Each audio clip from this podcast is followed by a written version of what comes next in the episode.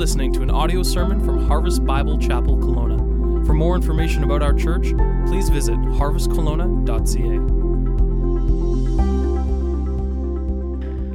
You can take your Bibles and turn to 1 Peter chapter 2. 1 Peter, and the ushers are coming forward with Bibles, and they also, we have some helpers handing out kids' packs for kids. And so we love for everyone to have a copy of God's Word in your hand. And so if you need a copy of God's Word this morning so you can follow along in the passage, just raise your hand, and our ushers will hand you one of those. If you don't have a Bible at home, please take that home. That's our gift to you to be able to take God's Word, read it, and allow God's Word to change and to do a work in your life. If you have a Bible at home, home and you just didn't bring it, well, bring it next week, all right? Because we are people of the Word. We want to be in the Word. We want to be looking like the chickens in the chicken coop. I was out at a friend's place this past week and I saw their chickens and their heads go up and down. And that's what we want of your heads here in the Word, looking up, not at me, at the screen, at stuff to write down, and up and down, up and down as we examine God's Word together. You know, there are certain things that we do in church when it comes to church or just in life in general that we do out of routine and sometimes out of tradition, and sometimes we just have no clue why we do what we do. And I remember as a young guy in church being rather inquisitive, and, and I remember one time asking my dad, Dad, what does it mean when the song leader, more traditional time, would just come up and he would go like this? And as he would go like this, you know, and, and what would happen? Everyone would stand up. And I said, Why does he do that? He says, You know, to get everyone to stand up. And then I, I, also noticed that every Sunday our pastor would take his watch off and put it on the pulpit next to him. And I said, Dad, why does he take his watch off and put it there? And what does that mean? What does that mean? He says, It means nothing at all. You know, and, and so, uh, you know, sometimes things have a reason and purpose and sometimes they don't. But we do things at times out of tradition and, and we do things and, and, and we don't even know why. One of the kind of family traditions that Charlotte has uh, now brought into our family that has been passed down to her, part of her Ukrainian Russian heritage. what a combination that is, believe you me. And um, you get together for family gatherings, it's exciting. But one of the things at Easter is they will make an Easter bread called Pascha. And um, you'll see it in, in, um, on, on the screen there. It is an Easter bread, kind of egg bread that is slightly sweetened and super delicious, made at Easter time. And part of that tradition, for some reason, is you bake that bread in tin cans. And we even have in our garage some tin cans of different sizes that are used coffee cans and some um, nut cans of different sorts. And, and, and you, you, you bake this bread in there. And Charlotte has asked her parents, why do they do that? And, and, she, and, and her parents say, well, I don't know. That's what our parents did. And no one seems to know why. And even online, it seems it's a thing you do. You bake it in coffee cans or in tin cans in this way. No one knows why.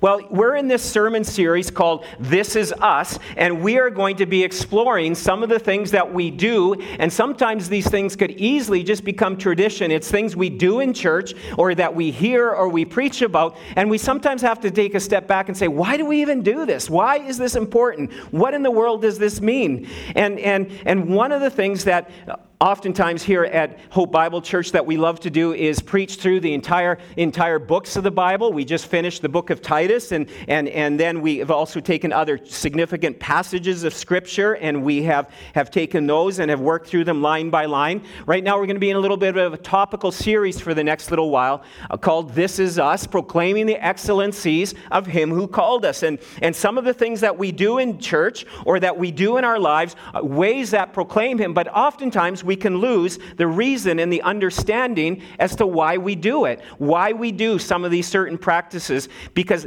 easily they become routine, and perhaps your children in the service here together with us, or even for you, even wonder, why do we even do this? And this sermon series is based out of the passage 1 Peter 2, 9 and 10. And, and, and this time we'll cheat a little bit and put these verses up on the screen for you. And, uh, and, and this is kind of the launch pad passage for this series. And in 1 Peter chapter 2, we understand that, first of all, just to set the context, the Apostle Peter is writing to Christians who were discouraged, who had been ostracized, oftentimes by family, because of their faith in choosing to follow Jesus Christ, to be baptized, and to live a life honoring to Christ. They were being ostracized by family, in business, but also facing growing persecution from the Roman government by Nero. And, and so their decision to follow Christ was a serious decision that cost them dearly, and they were ready to pay the price for it. And so Peter's reminding them to not be discouraged, to trust in the Lord. And so he's writing them keep focused on Christ, keep focused on the mission that he's called you and I to be a part of. And so here is kind of this, this launch pad passage for us. But you are a chosen race a royal priesthood, a holy nation, a people of his own possession, that you may proclaim the excellencies of him who called you out of darkness into his marvelous light. Once you were not a people, but now you are God's people. Once you had not received mercy, but now you have received mercy. And the key words, the key passage, the key words in there are that you may proclaim the excellencies of him who called you out of darkness into his marvelous light. Regardless of your circumstances, he's saying to the Christians then, and even to each one of us here today, regardless of where you're at in life, no matter what you are facing, we are called and we have been equipped and strengthened and empowered to proclaim the excellencies of Christ. And you see, God God's not just sim- simply interested in, in building a gathering of people that show up 9.30 on a Sunday morning, you know, once a week and, and when it's convenient. Neither is our salvation just something, a date that we've written in our Bibles and maybe a baptism that we're clinging to. Our salvation is so much more than that. It, it, it's, it, it's, it's more of a pursuit that we are to have. You see, our salvation and God has not saved us for a Sunday morning and for a date in, in a Bible that we've written down. Our lives are to glorify Him, not just to go out and live our own pursuits and do what we've wanted, thinking we've secured a place in heaven because I've done the religious things, so I'm good. Not so fast with that kind of thinking. You see, God saves us for his purposes, for his glory. See, he's building something greater, something larger. And, and in the verses previous to this in, in 1 Peter, he's talking about building a house, a family, a people, a temple, through and with his people. And that is what he calls us to. He's building it with messed up people like you and me, with sinners like you and me, who have come initially and then continually in our lives to that end of ourselves where we just say, I'm done. I'm done with my sin. I'm sick of it. I'm tired of it. I want to run from it. I want to turn from it. I'm done with trying to work my way to heaven. I'm done with trying to clean myself up so that maybe God, in His mercy, would accept me. It's people who say that on a daily basis, but say it initially in their lives. And then by placing your faith and your trust completely, your confidence in Jesus Christ, who died that sacrificial death for us on the cross. Absorbing, taking the wrath of God that was coming our way, that is coming towards all sinners. And Jesus came and he absorbed that wrath on the cross. He took our punishment so that instead of wrath, we receive righteousness. We, we receive forgiveness and cleansing. This is the great exchange. This is a phenomenal theological, biblical, but practical, life giving, eternal truth that we have from God's Word. And He's building a people like you and me. People who have repented and turned from their sins in exchange for this exchange of our sins. We receive His righteousness his cleansing, His mercy, and we want to serve Him and follow Him.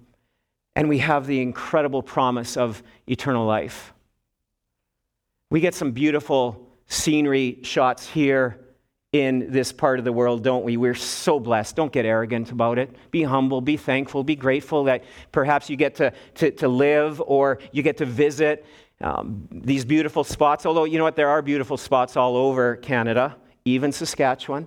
Yes, it does. And, and, and I'm a big proponent of the prairies. And, and, and in Alberta, you get to see the, the winds of change. You get to see, the, uh, see and hear the pictures of the tornadoes. And you just, oh, just crazy some of the stuff that can go on. We live in this world that is so beautiful, so amazing, so mind blowingly amazing. And yet, none of it not even a glimpse of what we experience here in all the beauty will ever compare with the glories of heaven that is coming for God's children. Amen?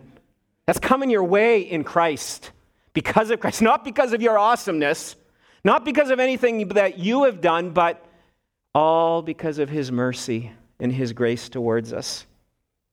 He has saved us in that way. And all who call Him as Lord and Savior, when that happens and we turn from our sin, the Holy Spirit comes and takes residence in our life and starts to transform and change us from the inside out. We're done with the externals, trying to impress God or trying to impress others. It's about God changing us inside out. We want to praise Him, we want to live for Him, we want to serve Him.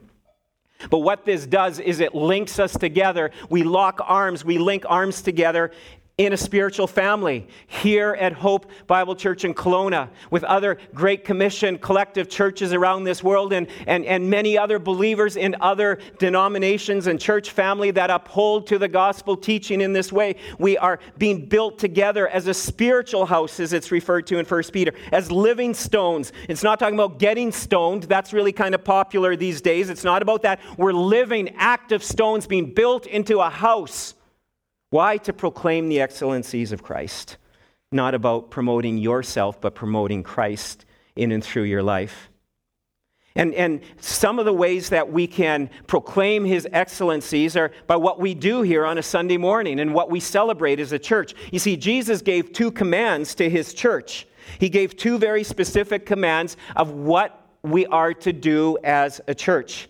Something that we do initially for the first time, and then either we continue it continually or we come back to it as a reminder of our faith. And what I'm talking about, these two commands, these two ordinances, are baptism and the Lord's Supper. Next week, Lord willing, we'll talk about baptism. Today, we're going to talk about the Lord's Supper. Why do we partake of the Lord's Supper? Oftentimes, it's the first Sunday out of the month. Is there any reason why we do that? No, it's just easy to remember and to put it that we want to celebrate it. And so it's been an easy thing. And, and just generally, we celebrate the Lord's Supper the first Sunday of the month, just as we will today. There's nothing in, in the Bible or anything that says how often you should do it. Some churches do it every week. Some churches do it four times a year or on a, a, more limited amount. Some will do it twice a month. It all depends. But these are two specific ways the Lord's Supper, we'll talk about today, and baptism that we can proclaim the excellencies of Him who has called us. And not only are these proclamations to the watching world around us, to, as they come to understand why we do what we do, but they are proclamations and reminders for you and for me and for the body of Christ. And so this morning, I encourage you in your notes to write this down. There's going to be some things for you to write down that we proclaim Jesus through the Lord's Supper. And, and uh, these two key passages we're going to look at today. First of all, in, in Matthew 26, so you can have your Bibles ready there. And then in a little while, we'll be looking at 1 Corinthians 11. The first one in Matthew 26 is where Jesus initiates the Lord's Supper. In 1 Corinthians 11, a few decades later that it was written, is what the Lord's Supper was starting to become. We see how Jesus initiated, but we see how so easily we can lose the significance, the meaning, the power, and actually eat and drink judgment upon ourselves. Serious warning, but also a glorious truth that we get to examine today. And so the first one found in Matthew 26. And so I'm going to read starting at verse 17. You can follow along in your Bible, so head down looking at your Bibles this morning. Now, on the first day of unleavened bread, the disciples came to Jesus saying, Where will you have us prepare for you to eat the Passover? And he said, Go into the city to a certain man and say to him, The teacher says, My time is at hand. I will keep the Passover at your house with my disciples.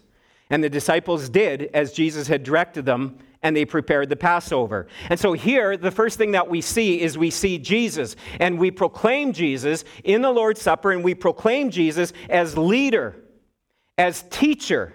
We see him as master, but then also we also see him in this as a servant.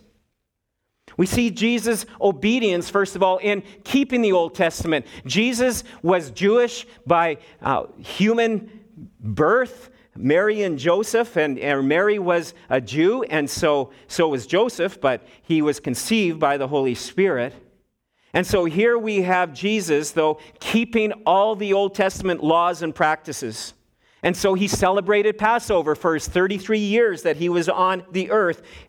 The Passover celebration was a part of his life. Now, as a leader of a group, of a group of, of, of religious people, he is now overseeing, giving oversight with great insight to the Passover. He's directing the disciples on how to get things set up. And he says, You're going to go into the city, you're going to see this, you're going to do this, and everything's going to be set up in this way. And the Passover is something that God's people, the Israelites, the Jewish people, have celebrated for centuries as they took time annually to remember the what? The Exodus out of Egypt. As they remembered God's delivery of them from slavery. And so Jesus, as seen here as the teacher, as the rabbi, as the leader of his disciples, is organizing and presiding over this Passover together with his friends, with his disciples.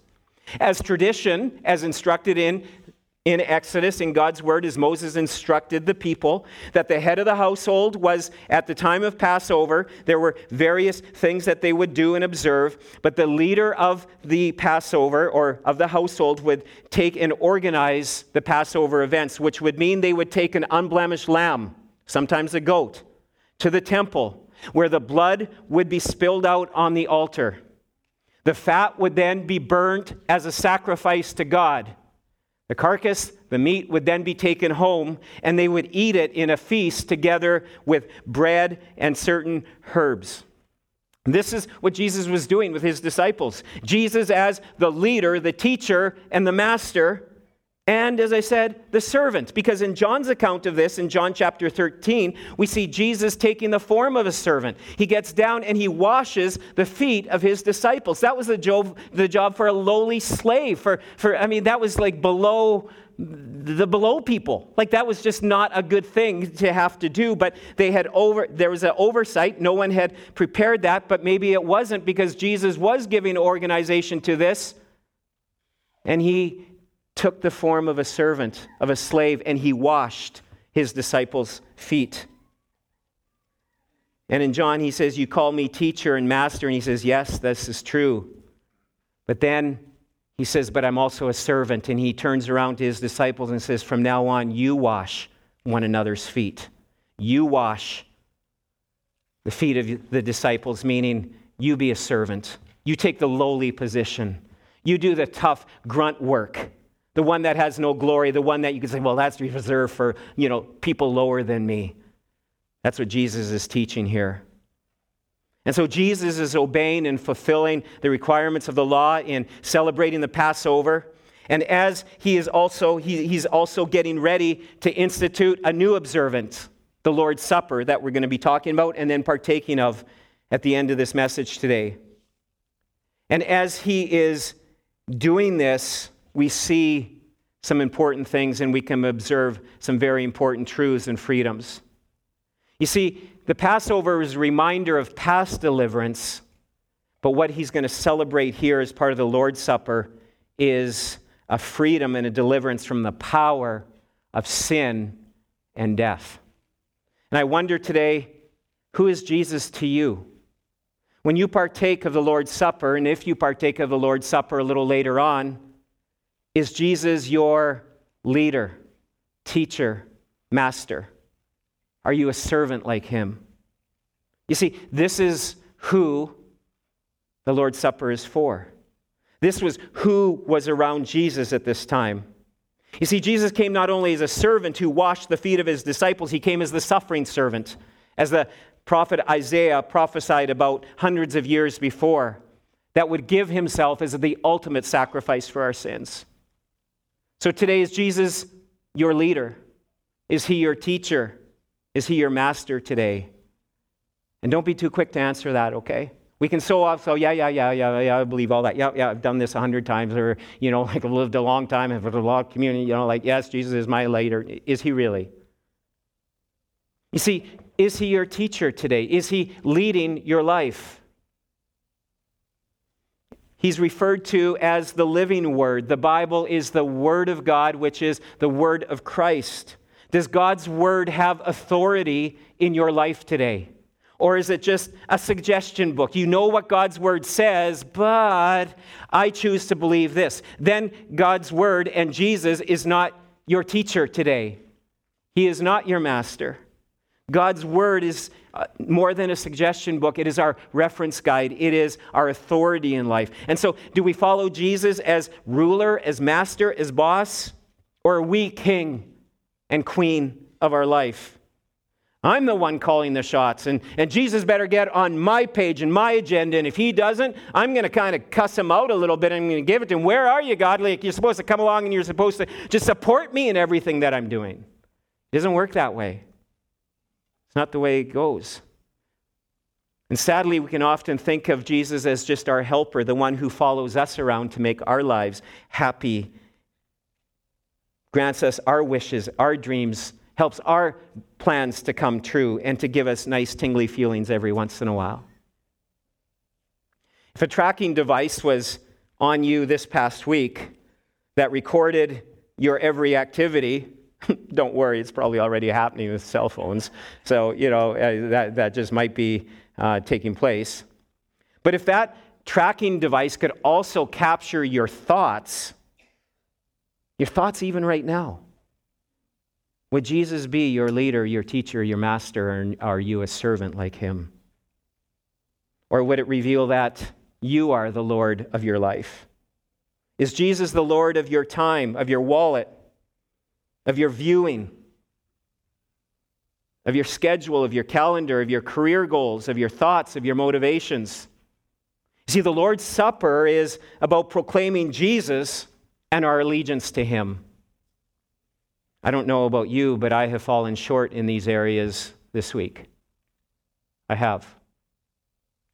And I'm so grateful for a God who forgives, a God who is gracious, and will meet me here today as I partake of the Lord's Supper with many of you.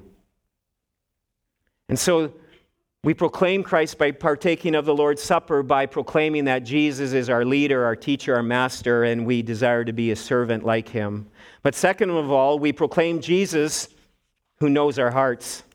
He knows exactly what is going on in your mind even right now. He's knowing your thoughts, your attitudes, your actions, your motivations this week. Look at verse 20 as we continue to read here. When it was evening, he reclined at the table with the twelve, and as they were eating, he said, Truly I say to you, one of you will betray me. And there were and, and they were sorrowful and began to say one to another, Is it I, Lord? He answered, He who has dipped his hand in the dish with me will betray me. And the Son of Man goes as it was written of him. But woe to that man by whom the Son of Man is betrayed. It would have been better that that man, if he had not been born, Judas, who was about to betray him, answered, Is it I, Rabbi? He said to him, You have said so.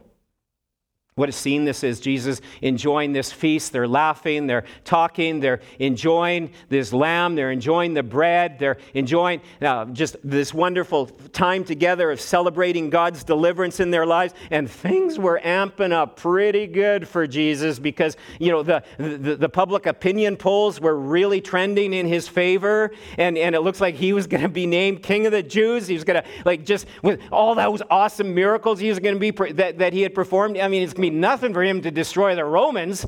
And, and, and even around that table, there's a no doubt discussion going on about where the disciples would fit in his cabinet. What kind of cabinet position will there be for me? And even parents getting involved in some of that discussion a little bit beforehand, too. And, and, and, and things were trending really, really well for Jesus and for the disciples. And then Jesus drops the bombshell and says, One of you will betray me. And there would have been silence in that room. Could have heard a pin drop. And the room goes silent, and then it's, you hear, was it I? Is it I? Is it I? Twelve times. Is it I? Is it I? Even Judas, is it I? Even he's sitting there, already have made plans to betray Jesus. But he sounded, he looked like all the others. But he was an impostor. Judas was a fake. He was playing the part. He had been with Jesus, with the other disciples, for three years, three and a half years almost, and, and, and, and he was there partaking of the Passover as a friend. But in reality, Judas was an outsider. Judas never truly turned his heart, and his heart was never surrendered to Jesus. As you continue, as, as, you look back in the Gospels, you see a few little sights and a few little pictures of Judas, and you started to think, okay, some things here didn't quite add up. But just as all 12 of them asked, Is it I? Is it I? Today we must be answering this, asking the same question Am I the real deal?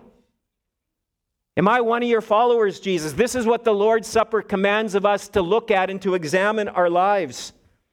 Am I really in love with Jesus, or is this just a church thing I simply am kind of doing to follow tradition? It's good for us. It's to get that, you know, perhaps to, to find a boyfriend or a girlfriend or one day wife. Find a church girl, they said. So, you know, or find a church boy, you know. So I'm going to try church and hopefully that'll work out better than perhaps the bar or wherever else it might be. be or, you know, I like to go to church because it makes me feel good. Or, you know, it's just something that, you know, I just feel I need to get that little religion. Who is Jesus to you? Is Jesus just a means to your own ends? As soon as he doesn't deliver, you're out. As soon as things go si- sideways or south, you walk. You see, what Jesus is able to see what's truly, as he could see in the hearts of his disciples, he could also see what was in the heart of Judas. And what is in our heart will be revealed someday or eventually on that final day. And Judas what a tragic end to a life. You see, not all followers are followers of Jesus. You can run in the herd. You can be in the church. You can be baptized. You can have membership. You can be involved. You can teach. You can preach. You can do all kinds of different things and yet truly not believe, never have turned your heart. You can be in the crowd. You can sing. You can talk. You can work, do all these things, but where's your heart really? You know where your heart is. Is your heart surrendered to Him today, or is it about more your agenda, your way, your wants? And over the long haul, is there a life pattern of surrender to Jesus? Or is it about more about you and your agenda? Is there spiritual fruit that is visible? Are you growing in the fruit of the Spirit? Over the long haul of your life, over, you know, six months, two years, three years, are you growing in love and joy and peace and patience and kindness and goodness and faithfulness and self control? Or would the opposite of that get flustered and mad easily? Are there areas, and, and there's always going to be things that we're going to keep working on. Lord knows there's so much in my life. But is there growth? Is there progression? Is there a heart and a desire to follow Jesus, be surrendered to Him? You see, when we proclaim the Lord's the excellencies of Christ by partaking the Lord's Supper as Lord, Master, Teacher. We desire to be servants like Him and know that He knows our hearts. Have been watching just over the last number of weeks just a tragedy play out in the Christian community, in the evangelical community lately, in the larger community in North America. Another high profile pastor. He started out as a young Christian author wrote a very successful best selling book in the area of dating for Christians. Then he became a megachurch pastor, very large church, large follower. A few years ago, stepped away from the ministry and just, I believe it was not this week, the week before, announced on Instagram that he and his wife were separating, divorcing actually, that they had just grown apart and had other interests. And then a few days after that, he announced that he is no longer a Christian. It's caused quite the ripple in the Christian community, a lot of questions. Can one truly depart from the faith? Where was this guy? Is he just a prodigal who has just turned his back and is just being deceived right now, or did he believe in the first place?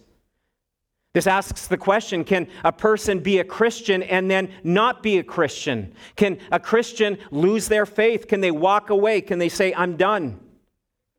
No, folks, the Bible is clear that once a person is regenerated, a genuine Christian, that nothing can separate us from the love of Christ, not even our own sin that we may fall into.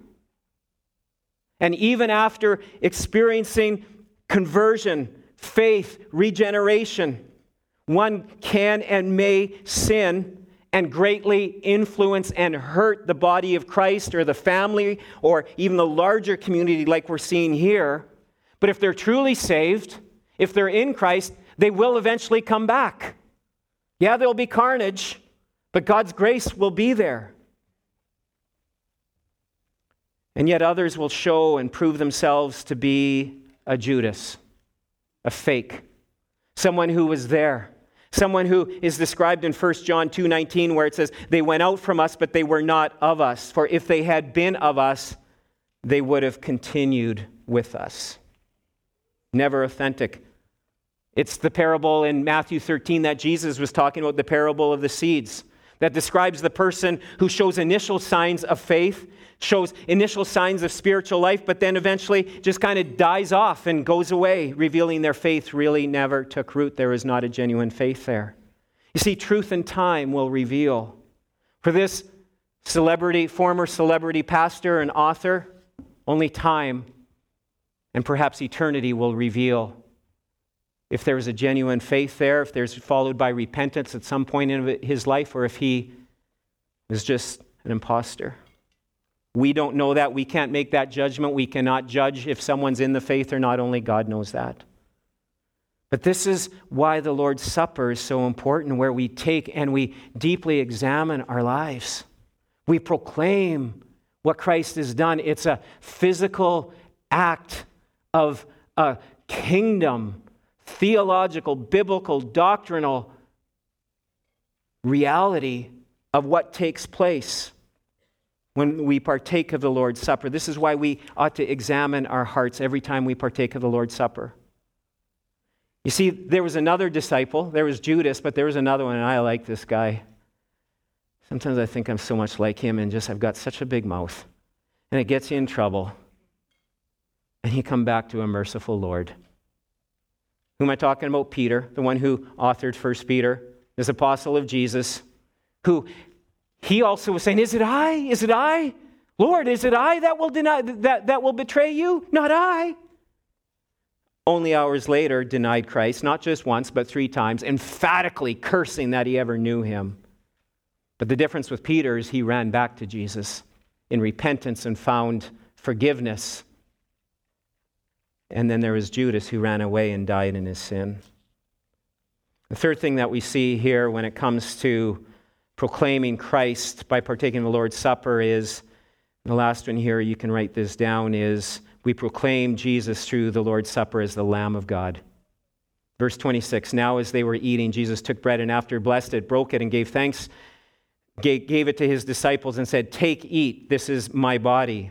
And he took a cup, and when he had given thanks, he gave it to them, saying, Drink it all of you. Drink all of it of you. For this is my blood of the covenant, which is poured out for many for the forgiveness of sins. I tell you, I will not drink again of the fruit of the vine until that day when I drink it anew with you in my Father's kingdom.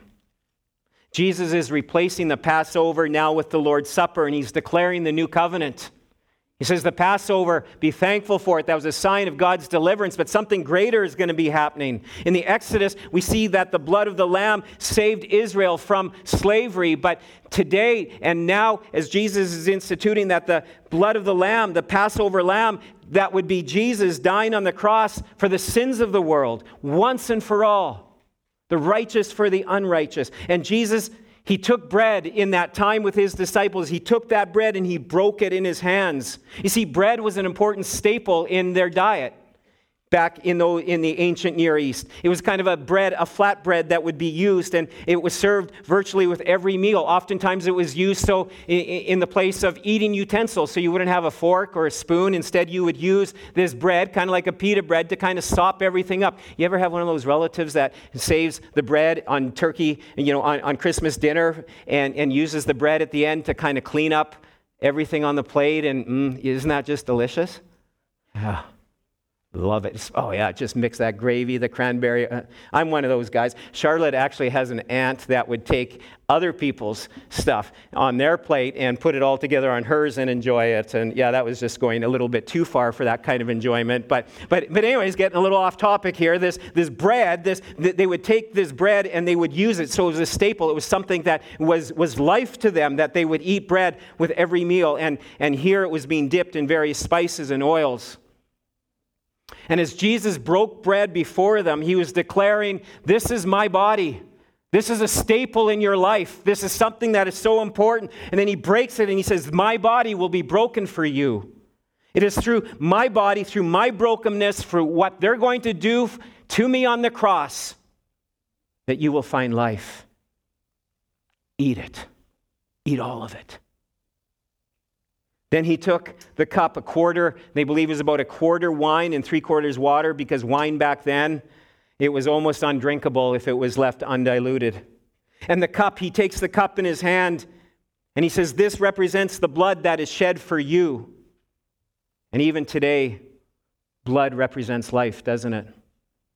I have a niece who has a very rare skin disorder, and, and because of that, she gets a lot of infections. And and, and with that, she gets depleted because just her little body cannot take the infections and everything that she goes through. And at certain point, she gets so depleted and so weak that they take her for a blood transfusion. And when they transfuse that new blood, that fresh blood, that healthy blood into her body, it's just like all of a sudden she goes from very low to her coloring, everything changes because in blood there's life. And as Jesus' blood was spilt on the cross, for us there was life. There was forgiveness, there was cleansing. There's so many pictures alive here in the cup, in what we will be partaking, re- representing the blood of Christ. And, folks, this is more than just a mental act. This is as we partake of it, it's a physical act, and it's a reminder that Christ is with us, that, that as we eat the bread, as we drink the cup, that I am with Christ and Christ is with me. It's just a reminder of that. It's only a symbol. It doesn't become his body, it doesn't become his actual blood.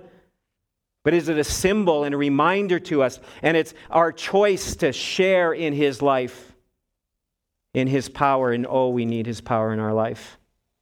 It's a way that we say, I'm following his footsteps, I'm laying down my life in surrender to Jesus. You see, the Lord's Supper is extremely important that we take time to examine.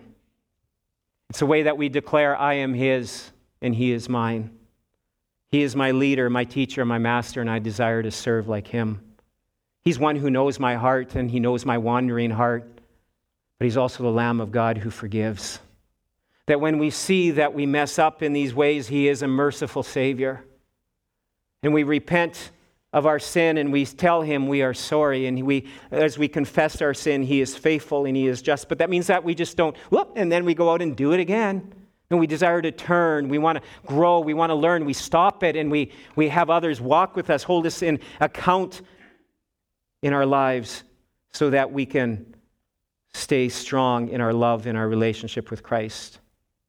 But sadly in 1 Corinthians 11, you can turn in your Bibles there. We're going to look there quickly, and then we're going to worship the Lord together in celebrating the Lord's Supper. In 1 Corinthians 11, we see what the Lord's Supper can easily become.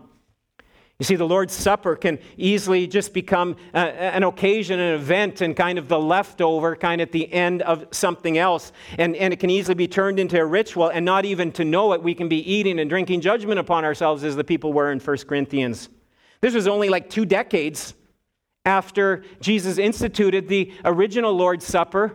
The church, early church we see started to, to observe this, but now, about 20 years later, we see it's getting all messed up. It's all messed up. And here's the second and final thing today that you can write down we profane Christ by partaking of the Lord's Supper, and we're going to look in the following ways that we can profane the Lord's Supper. Verse 18, it says, For in the first place, when you come together as a church, I hear that there's divisions among you. And I believe it in part, for there must be factions among you in order that those who are genuine must, uh, among you may be recognized. But when you come together, it, it is not the Lord's Supper that you eat, for in eating, each of you goes ahead with his own meal. One goes hungry, another gets drunk. What? What? Do you not have houses to eat and drink in? Or do you despise the church of God and humiliate those who have nothing?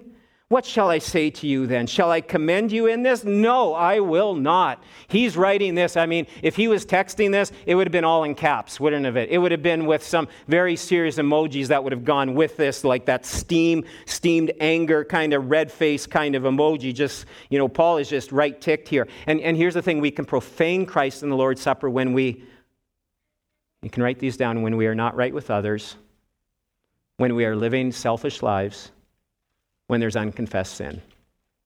The church in Corinth, the church would gather weekly, as oftentimes the New Testament church would. We see that pattern developing just as the church does today. And they would gather together, oftentimes in the evening after work, when the slaves would be able to come in and they would be, and the workers could all come in and they could, could um, have a time of worship together. But what they would first of all do before celebrating the Lord's Supper is they would have the agape feast that was called back then. We find this in uh, ancient writings, historical writings, and they would gather together and have this agape feast. And uh, what do we call that today?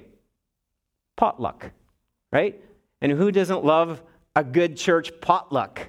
Look at some of the pictures of some of our potlucks that we've had over the years. And, and oh, there's so many of those that if you just zoom in and if you take a look at some, there's some deviled eggs, I think, on every, I mean, angelic eggs on pretty much every one of those tables. I mean, just amazing, amazing food. And, and, and food is a big part of church. It, should be because it's going to be one of the first things we're going to be doing in heaven, right? The marriage supper of the Lamb. And so we're just, when we have potluck, we're, we're just rehearsing for heaven. Amen? Oh, you guys don't share that same excitement with me? When we have potluck, that's just rehearsal for heaven, amen? Yeah, right on. Bring those eggs on, you know. And, uh, anyways, I mean, I kind of laugh like, I mean, if you're in this church very long, you find out we enjoy our food and a lot of food events, and which is wonderful. Again, rehearsal for heaven.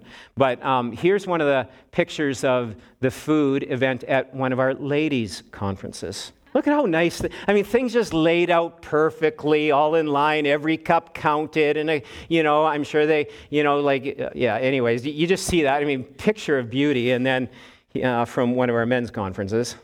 Yeah, there you go. Just, just, just give us the carbs, give us the fat, and, and those are big tubs of mayo and mustard in there. You know, just bring it on. And those are sub sandwiches that are we used at our last men's conference. What were they? Eight or nine feet long each. Yeah, and they got eaten. Um, some by George and Elle on the way home. Uh, many of us have good memories of that. Anyways, I mean, f- eating, feasting is awesome. And that's what the early church was doing. They were gathering together for the agape feast, for, for potluck. But here's what was happening some people brought lots of food and find food. And then there's others who were poor or didn't have time. They came straight from work and they didn't bring food. And, and so the people who brought food started to despise the other people because they were pigging out on their food. And, and, and so they're like, you know what? You didn't bring food. And, you know, I brought the fancy food. So we're going to be off in this corner eating our food on our blanket over here. And you go and you eat your food over here. Or you have nothing. This is what was going on in the church. And then they're going to celebrate the Lord's Supper together. And Paul says, eh, no. No, you're not. Exclamation mark, forget it. That's not going to be happening. As, as we see people from diverse backgrounds, and so Paul is, is saying that, how dare you? How dare you celebrate the Lord's Supper when you're not right with others? He says there's divisions among you.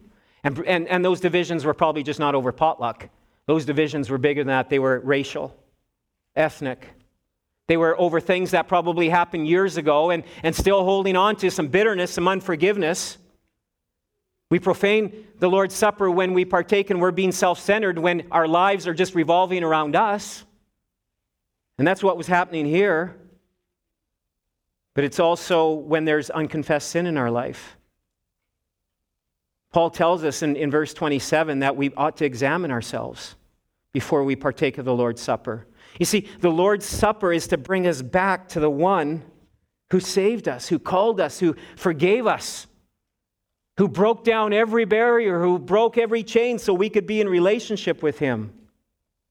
And that's why Paul says There ought to be no divisions, no selfishness, no unconfessed sin. Look in verse 27. He says, Whoever therefore eats the bread and drinks of the cup in an unworthy manner, meaning divisions, meaning living a self centered life, meaning you've got something that you're holding on to, not forgiving, you're holding on to bitterness or unforgiveness. He says, Whoever drinks in an unworthy manner will be guilty, guilty concerning the body and blood of the Lord. Let a person examine himself, then, and so eat of the bread and drink of the cup. For anyone who eats and drinks without discerning the body eats and drinks judgment on himself. And listen to this, and that is why many of you are weak and ill, and some of you have died. This is serious. The seriousness of division in the body of Christ, the bitterness, the unforgiveness that can run rampant in our lives. That's why Romans 12, Paul says, so far as it depends on you, live peaceably with all people. Some people you're just not going to be able to live at peace with. But as so much as it depends on you, live at peace with them. Don't talk about them, don't gossip about, don't backbite, don't get even with them. Live at peace as much as you are able with people. Own your side.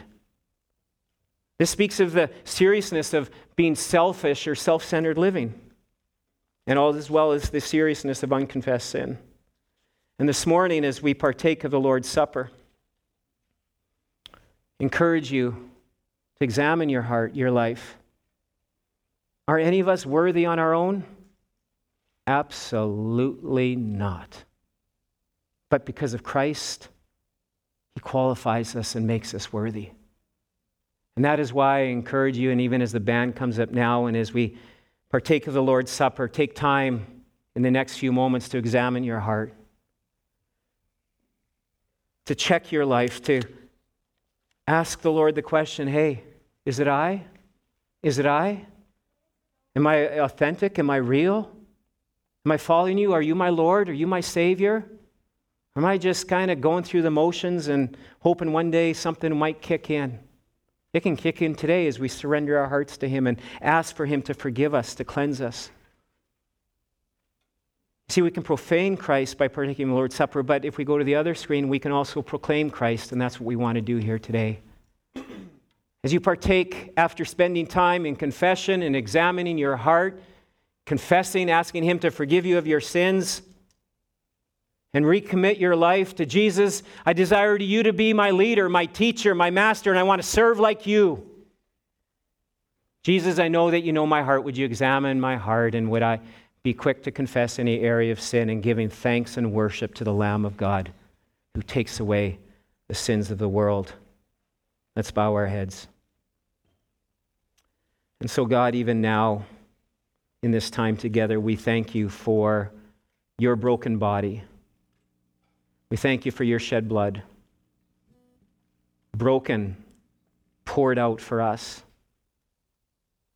And as we partake today, Lord, would it, would it be with examined hearts and lives, living for your honor and your glory?